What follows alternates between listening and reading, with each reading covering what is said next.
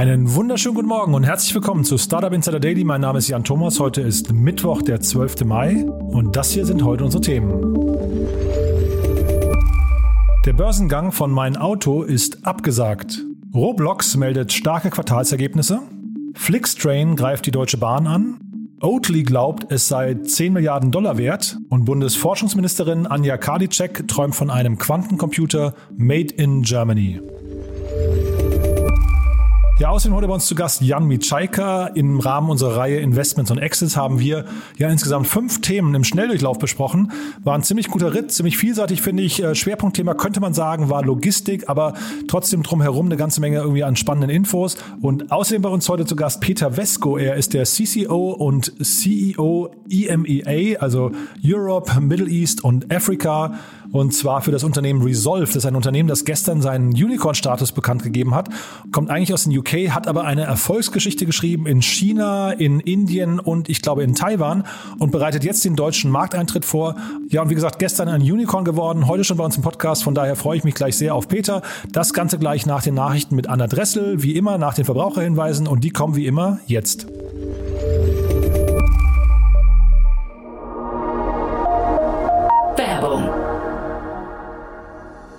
Diese Folge wird präsentiert von Moss.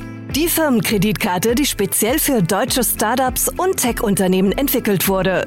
Mit Moss digitalisiert ihr eure Unternehmensausgaben mit Kreditkarten für das ganze Team. Die Moss-App erfasst alle Ausgabendaten automatisch. Ausgabe tätigen, Beleg hochladen, Kostenstelle auswählen und alle Daten per Klick an Datev exportieren. Mit Moss profitieren Gründer und Finanzteams von voller Ausgabetransparenz und schlanken Buchhaltungsprozessen ohne lästigen Papierkram. Für eine unverbindliche Demo von Moss geht auf getmoss.com. Verweist auf diesen Podcast und nutzt Moss drei Monate lang gratis.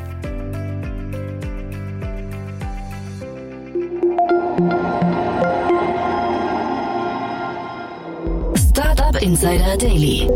Nachrichten. Börsengang von Mein Auto in letzter Minute abgesagt. It's time to stop. It's time to stop, okay? No more.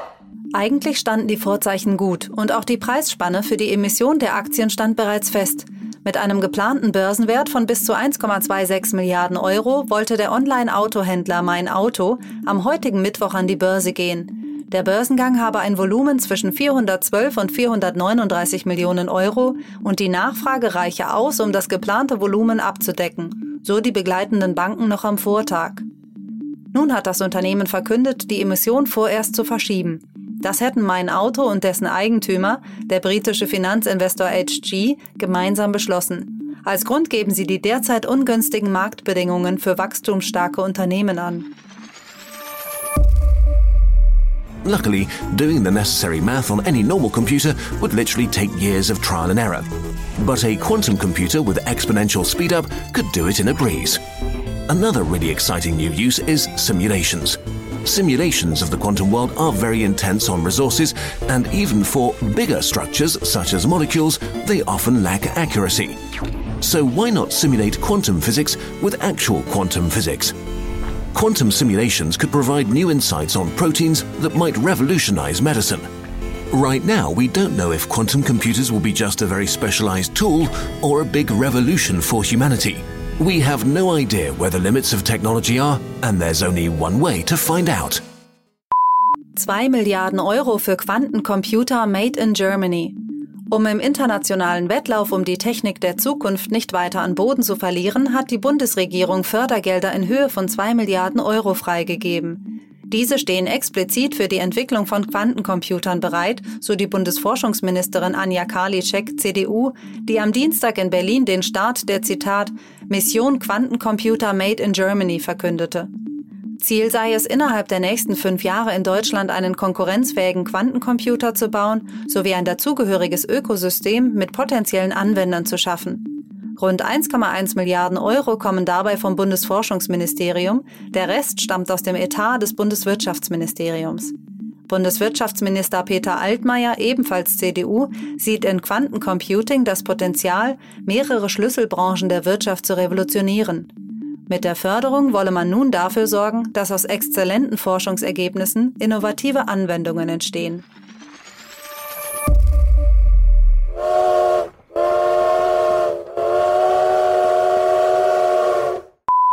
Flixtrain erweitert Zugnetz. Zu Pfingsten nimmt der Reiseanbieter Flixtrain seinen Dienst nach dem Corona-bedingten Lockdown wieder auf. Wie das zu Flix Mobility gehörende Unternehmen bekannt gab, werde man das Angebot in Deutschland deutlich ausbauen. Neben den bisherigen Strecken sollen die Flixtrain-Züge ab dem 27. Mai auch zwischen Hamburg, Berlin und Leipzig verkehren. Insgesamt sollen dann 40 deutsche Städte angebunden sein. Wir bringen zusätzliche Züge auf die Schiene und wollen ein klares Zeichen setzen. Zugfahren muss für alle möglich sein, so André Schwemmlein, CEO und Mitgründer von Flix Mobility. Daher setze man auch hier auf günstige Preise. Die neuen Strecken sollen ab 4,99 Euro buchbar sein. Mittelfristig wolle man so das Quasi-Monopol der Deutschen Bahn auf Fernstrecken brechen. Schäuble sieht Demokratie durch Digitalisierung in Gefahr. Bundestagspräsident Wolfgang Schäuble sieht in der fortschreitenden Digitalisierung eine Bedrohung für parlamentarische Demokratien. Der CDU-Politiker äußerte auf einer Konferenz der Parlamentspräsidentinnen und Präsidenten der EU-Staaten und des Europaparlaments Bedenken aufgrund der enormen Machtkonzentration durch die großen Internetkonzerne. Die algorithmengesteuerte Aufmerksamkeitsökonomie im Netz zementiert Teilöffentlichkeiten, befördert Hass und Desinformation und polarisiert unsere Gesellschaften, so Schäuble wörtlich. Dadurch verlören klassische Medien ihre zentrale Filter- und Mittlerfunktion. Der gemeinsam geteilte Erfahrungs- und Diskursraum, in dem wir uns im kollektiven Gespräch über die wichtigen Fragen verständigen, sei ein essentieller Bestandteil der Demokratie, insbesondere in der vielfältiger werdenden Gesellschaft. An Konzerne wie Google und Facebook gewandt, kritisierte Schäuble deren fehlendes Verantwortungsbewusstsein, beispielsweise im Umgang mit Hass und Hetze. Zeitgleich würde ihr Geschäftsmodell darauf basieren, Daten zur gezielten Desinformation einzusetzen, um so das Vertrauen in demokratische Institutionen zu untergraben und Wahlen zu beeinflussen klingt nach einer Anlageberatung direkt aus dem Spam-Mail-Ordner. Mit 100 Dollar Einsatz mehrfacher Millionär werden. In dem Fall aber stimmt's. Hätten Sie vor zehn Jahren 100 Dollar in Bitcoins investiert, könnten Sie heute fünffacher Millionär sein. Die Cyberwährung Bitcoin verspricht märchenhafte Renditen und komplette Anonymität. Keine Banken sind im Spiel, keine Staaten. Vor diesem Programmcode sind alle gleich. Im Grunde bestehen Bitcoins nur aus Strom. Viel Strom allerdings. Und nicht nur das macht sie zu einem äußerst schmutzigen Geschäft. Chris Hums und Suzette Kleine. Shitstorm für Bitcoin-Beitrag der ARD. Das ARD-Magazin Kontraste sieht sich der Nutzerkritik ausgesetzt, nachdem man am vergangenen Donnerstag einen Beitrag über die Hintergründe von Bitcoin veröffentlicht hatte. Dabei ging es in dem vom RBB produzierten Beitrag um den exorbitanten Stromverbrauch der Kryptoleitwährung und deren mögliche klimaschädliche Folgen. Mehrere in dem Beitrag zitierte Personen werfen Kontraste vor, Aussagen verdreht oder aus dem Zusammenhang gerissen zu haben. Auch die Darstellung der Maintainer des Bitcoin-Netzwerks erzeuge den Eindruck, dass die Core-Maintainer klimafreundlichere Veränderungen herbeiführen könnten, dies jedoch aus Profitgier ablehnen würden. Auf Twitter machte sich unter dem Hashtag Kontraste eine regelrechte Welle der Empörung breit. Der RBB sieht die Reaktionen unterdessen als überzogen an und stehe weiterhin zum Inhalt des Berichts. Retrospektiv würde man dennoch einige Personen und Positionen anders bewerten, so der RBB. This is oat milk. It's one of dozens of non dairy milks to enter the dairy alternative scene of the last 20 years. It seems like these days, if it grows from the ground, someone will try to milk it. Plant based milks from almond to soy are big business. From August 2018 through August 2019, total sales of plant based milks were about $1.8 billion. It's safe to say plant based beverages have moved from the fringe to mainstream. Oatly peilt 10 Milliarden Dollar Börsenwert an. Der schwedische Haferdrinkproduzent Oatly peilt bei seinem Börsengang an der US-Technologiebörse Nasdaq eine Bewertung von rund 10 Milliarden Dollar an. Das 1994 in Malmö gegründete Unternehmen plant dabei bis zu 1,65 Milliarden Dollar einzunehmen. Das Produktsortiment von Oatly ist vor allem bei Veganern oder Vegetariern als Ersatz für tierische Milch populär. Zu den Investoren zählen unter anderem die Beteiligungsgesellschaft der Eigentümerfamilie des Brauereiriesen Anhäuser-Busch in Bev sowie der ehemalige Starbucks-Chef Howard Schulz, die Talkshow-Moderatorin Oprah Winfrey und der US-Rapper Jay-Z.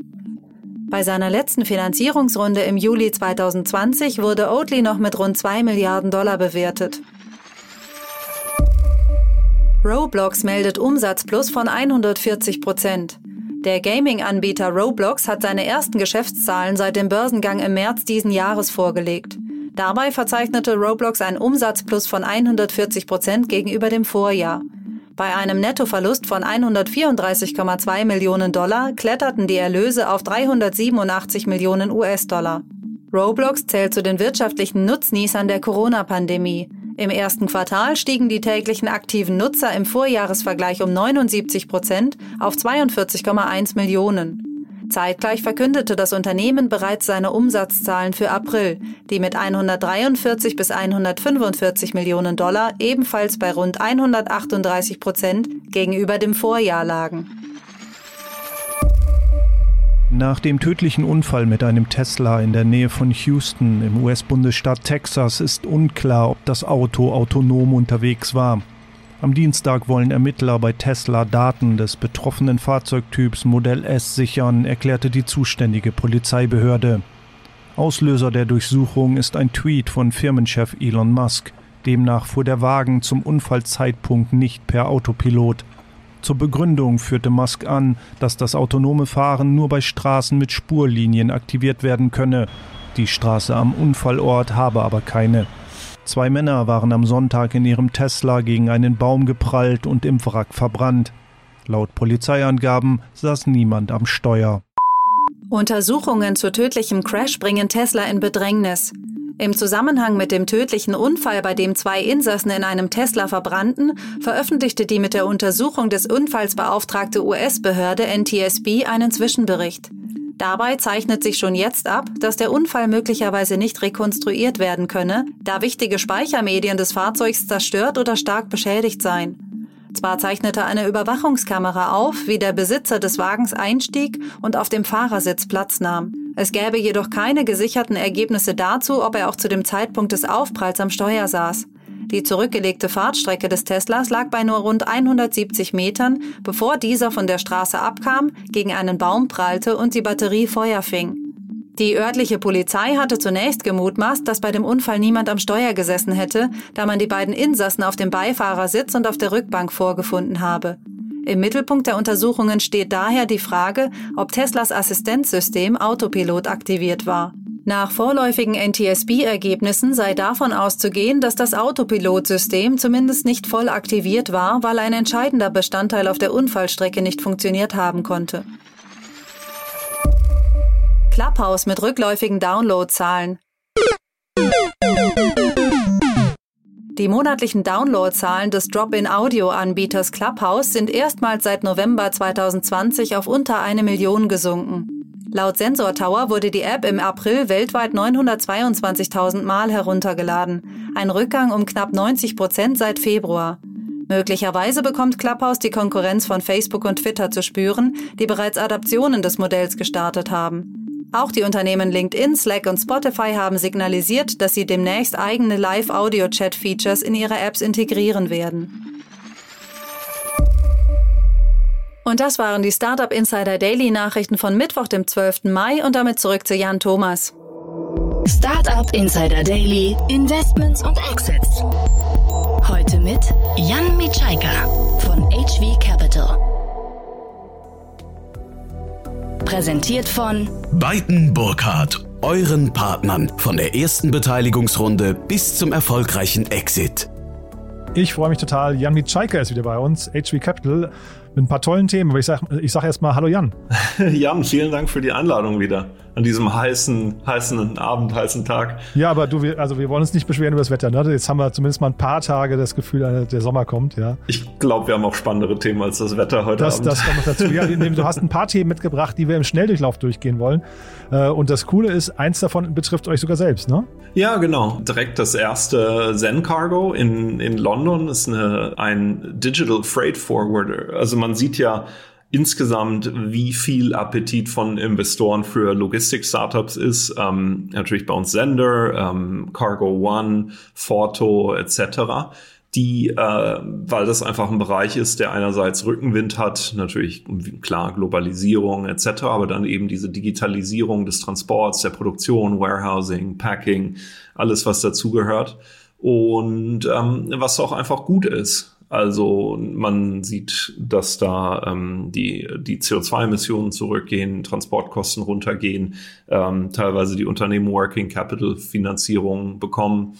Also genau, sind spannende, spannende Startups alle zusammen.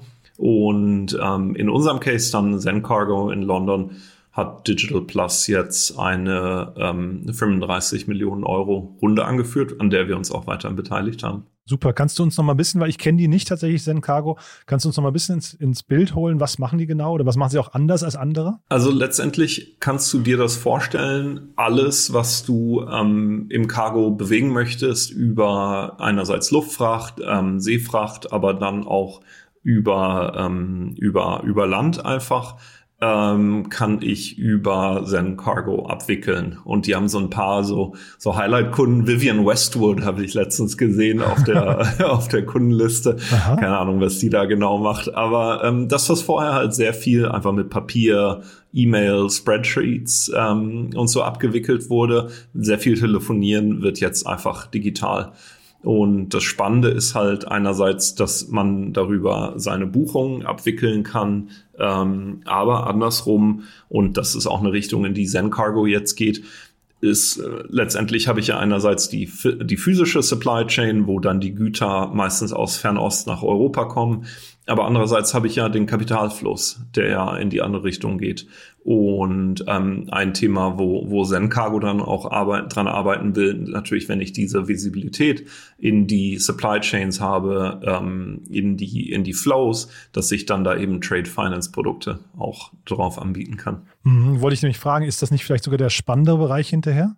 Mm wird sich zeigen. Ich glaube, es ist eine Mischung, ehrlich gesagt. Aha. Also ähm, ich glaube, Zen Cargo hat gute Margen auf ihr, auf ihr Geschäft. Ähm, plus es ist natürlich extrem hochvolumig, einfach wenn man überlegt, ähm, wie viel gerade der Handel zum Beispiel ähm, da durchschiebt. Und wenn man dann noch die Flexibilität hat, wir hatten ja diesen, diesen kleinen äh, Zwischenfall im Suezkanal mit, ja. dem, ähm, mit dem Boot Aha. etc., da dann flexibel reagieren zu können, da kann man schon auch per se Geld verdienen. Also ähm, es geht jetzt nicht nur darum, neue Geschäftsmodelle darauf zu entwickeln. Und sag mal, äh, weil du gerade Sender erwähnt hast, ähm, da gab es heute auch eine Meldung, ähm, die haben ein äh, niederländisches Unternehmen übernommen. Ist das hinterher, wird das Ganze irgendwann so ein M&A-Spiel? Ein Stück weit, ja. Also Sender ähm, ist ja auch ein ganzes Stück gewachsen über die Fusion mit dem französischen Rivalen, Konkurrenten Everroad. Ähm, und dann gibt's gleichzeitig in Italien ja ein großes Joint Venture ähm, mit den Poste Italiane und jetzt eben das gleiche Thema in den Niederlanden. Das macht natürlich Sinn, dass man dann einfach in den einzelnen Märkten ähm, dann die lokalen Player kauft und dadurch den gerade paneuropäischen Kunden ein integriertes Angebot anbietet. Das ist ja ein Playbook, was wir zum Beispiel bei Flixbus sehr, sehr ähnlich gemacht haben. Und jetzt reden wir hier ja gerade noch über quasi die, ähm, ich sag mal, die Long-Distance-Geschichten. Ne? Aber jetzt, wenn wir mal so einen Schritt weitergehen, da gab es ja heute auch eine tolle Meldung bei Parcel Lab. Das ist dann quasi der Schritt hinten dran, ne? Genau, also äh, Parcel Lab, ähm, Firma aus München, die überwachen quasi den Versand der Waren. Also es ist ja mittlerweile relativ kompliziert. Einerseits wollen immer mehr Retailer ähm, verschiedene Logistiker nutzen. Also dass ich zum Beispiel sage, ich trenne vielleicht DHL für die Warengruppen von DPD, ähm, wenn es nicht ankommen soll und so weiter, ähm, oder nach Frankreich etc., dann will ich das monitoren, wo sind Delays, dann vielleicht proaktiv den Kunden informieren etc. Und ähm, Parcel Lab, sehr, sehr spannende Firma, ähm, hat bisher sehr äh, kapitaleffizient operiert, sind bisher, ähm, ich glaube, sechs, sieben Millionen Euro lediglich reingeflossen von Capnamic und ähm, Coparion und jetzt eben diese ich glaube, 110 Millionen US-Dollar, also müssten so um die 80, 90 Millionen Euro sein von, von Insight. Ähm, ist natürlich ein Ausrufezeichen auch wieder für die deutsche Startup-Szene. Ja, total krass. Aber wie, wie kommt das denn, wenn du sagst, die hatten vorher nur sechs, sieben Millionen und jetzt plötzlich so einen Push? Äh, was ist denn dazwischen vielleicht passiert? Also das sieht man ja jetzt nicht alle Tage. Normalerweise würde, würde man ja erwarten, die, die Runden gehen so ein bisschen, ich weiß nicht, linearer, ne? da passieren ein paar Sachen dazwischen. Ja, ja, klar. Normal. Also eigentlich ähm, hat Parcel Lab eine, eine Wachstumsrunde übersprungen. Ähm, ich glaube, ohne jetzt zu sehr ins Detail zu gehen, Parcel Lab hat natürlich verschiedene, ähm, verschiedene Geschäfte. Einerseits so das klassische, die klassische Softwarelösung, ähm, wo man eben dann diese ganzen Flows überwacht, was natürlich einerseits interessant ist für, für die Brands aber gleichzeitig ähm, ähnlich jetzt wie, wie Zen Cargo etc. Ähm, dann auch eine ähm, immer stärkere Abwicklung, ein Weg Richtung Marktplatz ist dann natürlich auch denkbar. Ähm, genau, also das hat offensichtlich die großen, die großen Investoren da wirklich begeistert. Ist da so eine Shopify-Fantasie auch mit drin? Das fände ich jetzt einen langen Weg. Ist das so, ja? Gesagt. Okay, okay. Ja. Weil ich habe jetzt so, also ich habe jetzt mich quasi gefragt, was ist Amazon quasi? Also Amazon ist ja, hat so Standards gesetzt, ne? Die haben irgendwie gezeigt, wo der Weg in der ganzen Kundenzufriedenheit hingeht. Und jetzt braucht ja Shopify quasi das Pendant. Deswegen habe ich äh, gedacht, könnte das so ein Weg oder so ein Gedanke sein. Ja, ich meine, Shopify bietet ja selber auch schon Versanddienstleistungen an. Ähm, das ist aber ein spannender Bereich, den du ansprichst. Also es gibt ja dieses FBA Fulfillment by Amazon, genau. wo ich ähm, Amazon letztendlich für meine Pakete und die ganze Logistik nutze. Und da hat ja ähm, zum Beispiel Early Bird in ähm, oh, wie hieß die Firma Hive Logistics ähm, jetzt investiert. Das sind natürlich alles Themen, die jetzt auch einen ziemlichen Corona-Rückenwind haben. Also Early Bird hat in Hive Logistics ähm, investiert. Wir haben bei uns im Portfolio Warehousing One, die sich in eine sehr, sehr ähnliche ähm, Richtung entwickeln. Und am Ende geht es immer darum, diese Dienstleistungen, also von Lager über Picking, Packing, Auslieferung etc. für die ganzen kleinen und mittleren E-Commercer anzubieten. Das dachte ich halt eben, ne? weil irgendwie muss man ja, also ne, wenn du jetzt überhaupt gegen Amazon anstinken willst, musst du ja an irgendeiner Stelle irgendwie den gleichen Service äh, auch äh, durchweg garantieren. Das war so ein bisschen der Gedanke. Aber du, wir wollen auch nicht da zu lange, weil du hast ja noch zwei andere Themen mitgebracht und was ich total cool finde, äh, eins davon ist wie beim letzten Mal etwas, wo du schon als Business Angel mit dabei warst, ne? Ja. ich glaube, die Zuhörer kriegen vielleicht ein bisschen ein falsches Bild. Ähm, Weiß ich, ich nicht, ja. ja, ich habe, also es sind ja auch alles Sachen aus der aus der Vergangenheit wo ich ehrlicherweise gar nicht so im Detail drin sind. Mir ist das heute nur aufgefallen, als wir die Presseschau gemacht haben. Scout24 hat vermietet.de gekauft. Ähm, Janis Fischer hatte das ähm, 2016 gegründet und ähm, Gerald Schönbucher und ich sind da gemeinsam als, als Business Angels sehr früh rein, vor allem weil wir einfach den Janis einen großartigen Typen fanden, ähm, kannten ihn von der Uni und genau, insofern freut es mich sehr, dass jetzt fünf Jahre später ähm, Scout24 das gekauft hat, was ja auch total sinnvoll ist. Vermietet.de bietet ja Lösungen für, für Immobilienbesitzer, sprich, ähm, ich kann da meine Buchhaltung machen, ich kann Verträge hinterlegen, ich kann da perspektivisch vielleicht meinen Kredit refinanzieren, den Makler beauftragen etc. Und das passt natürlich wunderbar zur, zur Scout-Gruppe. Mhm, aber so richtige viele Details zur Runde hast du oder zu dem Exit hast du auch nicht, ne? Nein, nein, leider nicht. Nee, okay, schade. Und wir haben ja gerade eben noch kurz, bevor wir angefangen haben zu sprechen, kam über den Ticker noch äh, der abgesagte Börsengang von mein Auto. Ja, ist wieder ähm, eine, ein ehemaliges Investment, dieses Mal von, von HV, also nicht, nicht ich privat. Wir waren ja ähm, lange bei mein Auto investiert investiert und haben das ähm, die Firma dann ja auch viele Jahre lang begleitet, ähm, lief ja auch immer sehr, sehr gut. Und ähm, irgendwann hat HG oder HG, äh, ich weiß nicht genau, wie, wie das gesprochen wird, ähm, das gekauft, mein Auto, und da ein letztendlich ähm, ja eine Gruppe drumherum gebaut. Mhm. Und ähm, da war, da wurden dann meines Wissens mindestens eins, wenn nicht zwei ähm, Leasing-Gesellschaften irgendwie mit reingenommen. Und genau, HG Capital ähm, wollte das dann in diesen Tagen an die Börsen an die Börse bringen. Dadurch, dass wir da nicht mehr beteiligt sind, habe ich da auch keine näheren Informationen. Man hat halt nur gesehen, ähm, typischerweise wird ja eine Bookbuilding-Spanne festgelegt, wo dann die, die institutionellen Investoren sagen können, okay, in dieser Preisspanne will ich ähm, Aktien kaufen und es gab wohl ausreichend Deckung am Markt. Also das Buch war voll, wie man schön sagt. Aber ähm, offensichtlich war der Preis am unteren Ende der, der Bookbuilding-Spanne, wo, weswegen HG Capital dann entschieden hat, den Börsengang erstmal zurückzuziehen. Das passiert ja halbwegs regelmäßig, ähm, um das zu einem späteren Zeitpunkt dann zu versuchen. Was ich da spannend fand, die haben als Grund angegeben, es gäbe ungünstige Marktbedingungen für wachstumsstarke Unternehmen. Das fand ich irgendwie so ein bisschen also ich weiß nicht, wie du das jetzt gerade siehst, aber mein Gefühl ist, es war noch nie so viel Geld und so viel Nachfrage nach irgendwie äh, äh, IPOs da. Ja, stimmt schon. Ich meine, Auto 1 hatte, hatte ja einen guten Start. Genau. Ähm, wir hatten ja einige IPOs jetzt mal, mhm. mal in Deutschland. Ähm, hier dieser, wie hießen die denn nochmal, diese Funkturmbetreiber, wobei das natürlich ein sterbenslangweiliges Geschäft ist. Aber Suse ist zum Beispiel, glaube ich, gerade auch dabei, ne? Ähm, genau, Suse geht raus. Ja. Ähm, dann irgendwie eine, eine E-Bike-Firma. Ähm, ja, keine Ahnung. Vielleicht hat, ähm, haben die einfach ein bisschen am Preis überdreht. Kann, kann schon sein. Ja, das Timing wundert halt ein bisschen. Also erst war ich sehr erstaunt, dass mein Auto so schnell an die Börse, weil das war relativ hektisch, wirkte das Ganze. Also die haben das, glaube ich, erst vor ein, anderthalb Monaten oder so angekündigt.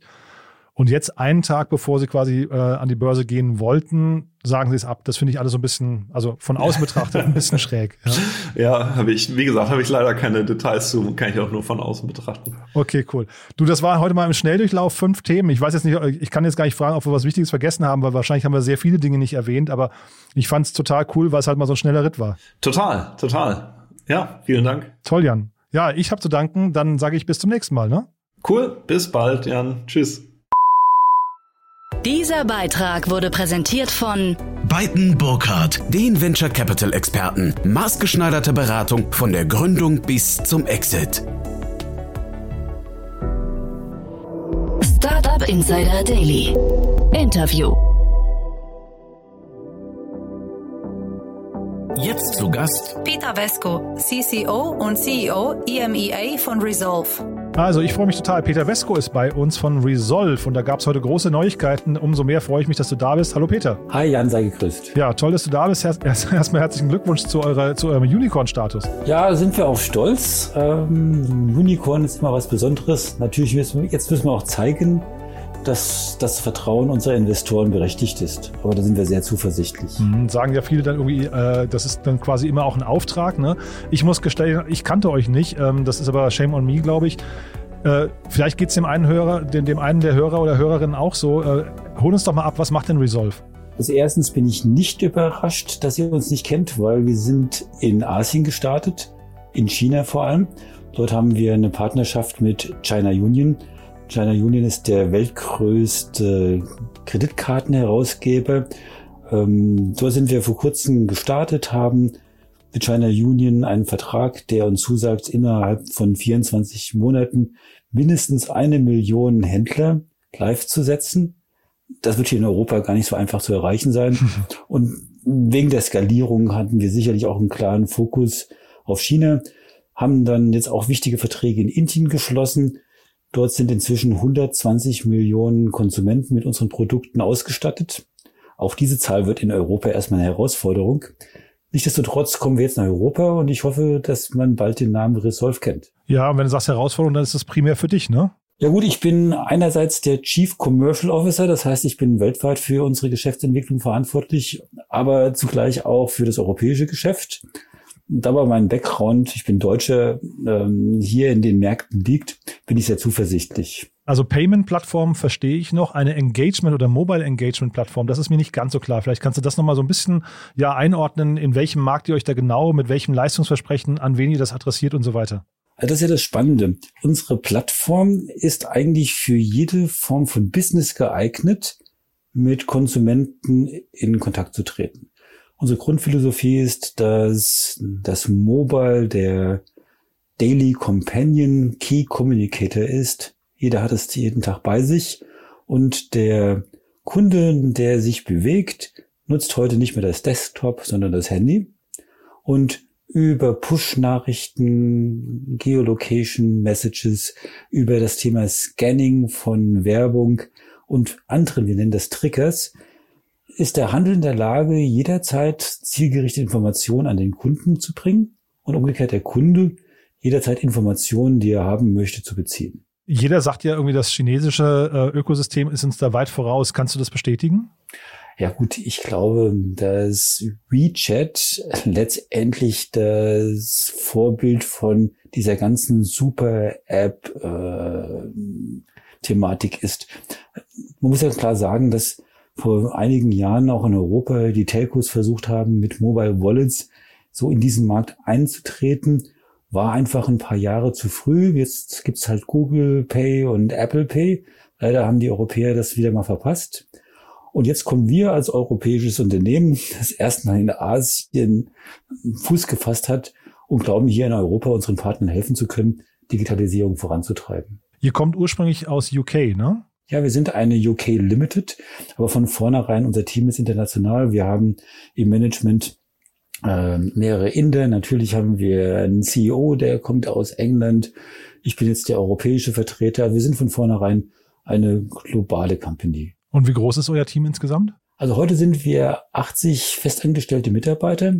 Das ist verglichen mit dem, was wir tun, relativ wenig. Mhm. Das liegt daran, dass unser Business äh, plattformbasierend hochskalierend ist und letztendlich auch unser Geschäftsmodell über Partner funktioniert, die Go-to-Market-Vertrieb bei dem Handel, aber auch Konsumentenunternehmen. Ja, ich frage deswegen, weil ich gelesen habe in eurer Pressemeldung, dass die britische Regierung bei euch eingestiegen ist. Ja gut, ähm, das ist sehr schön, dass in England, das vermissen wir hier in Deutschland, ich hatte es vielfach versucht, in der Krise Kontakt auch zu deutschen Regierungsvertretern aufzunehmen, dass dann die Engländer offensichtlich etwas mutiger sind, Innovationsunternehmen zu unterstützen, weil das, was wir bieten, wäre während der Lockdown-Situation genau das gewesen, was der Markt braucht, weil wir bieten äh, simpel anzuwendende Click to Collect, Click to Meet äh, Systeme an, die der Handel kostenfrei hätte etablieren können.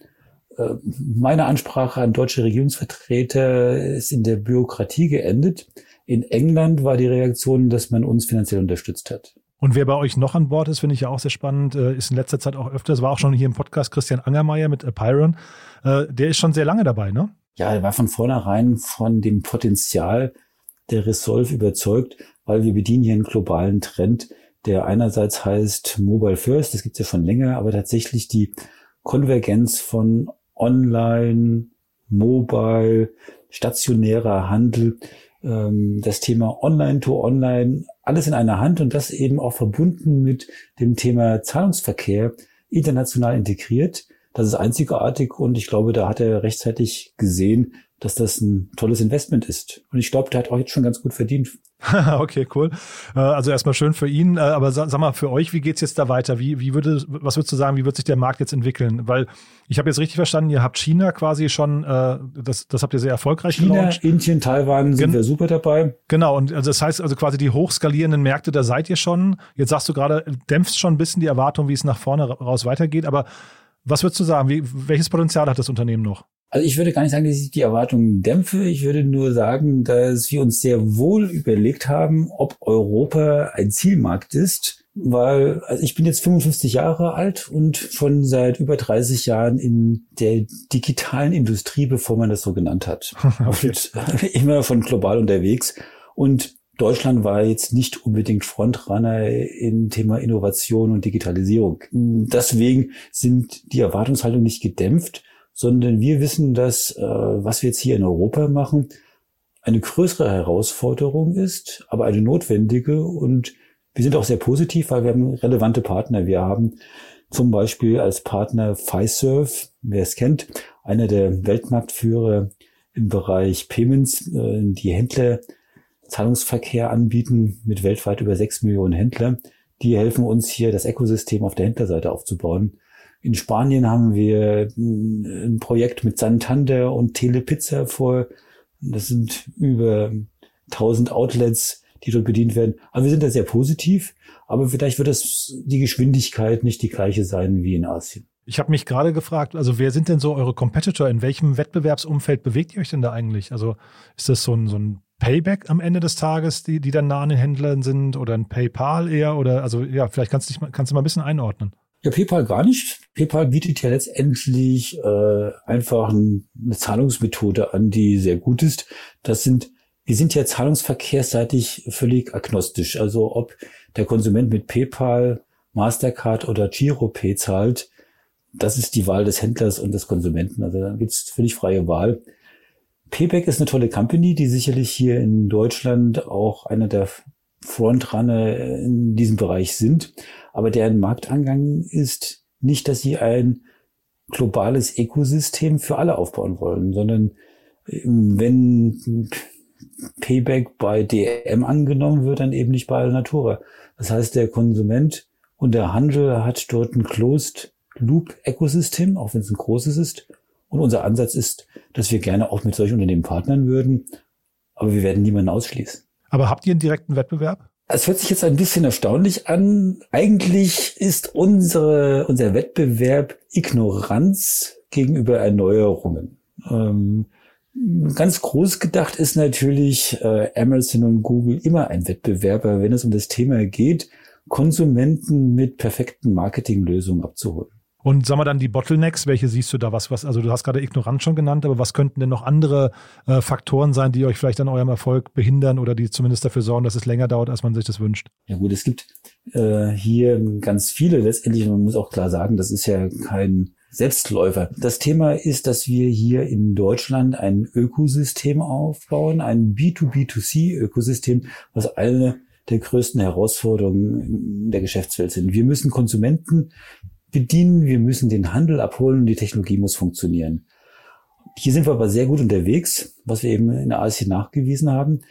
Der Handel, gerade die mittelgroßen und kleineren, lieben unsere Lösung, weil sie sehr kostengünstig ihren eigenen Kunden und neue Kunden ansprechen können.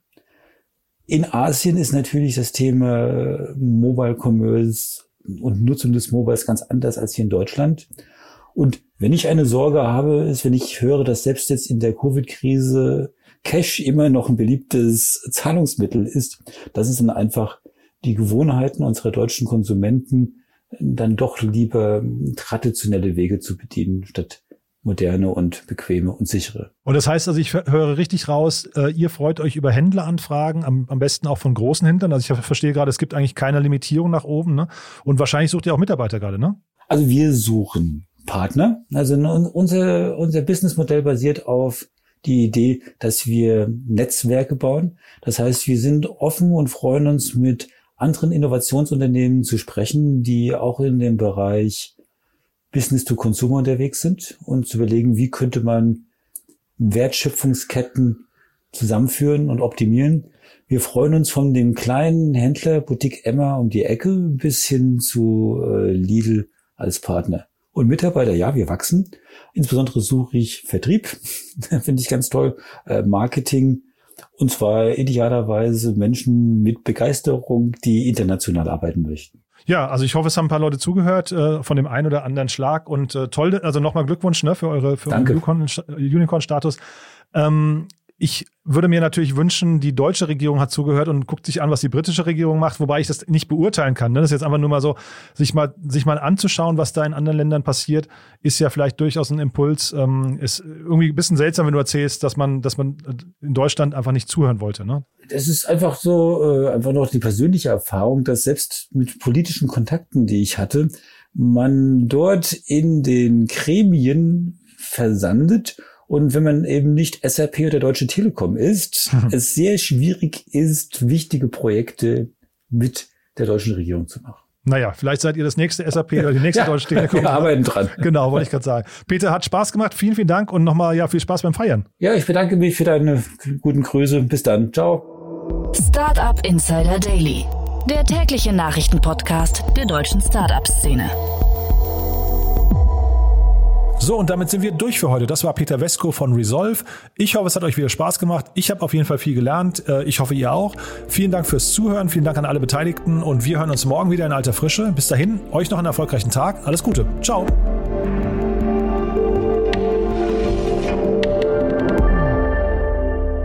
Diese Folge wurde präsentiert von Moss, der Firmenkreditkarte, die speziell für deutsche Startups und Tech-Unternehmen entwickelt wurde. Alle weiteren Informationen auf getmoss.de.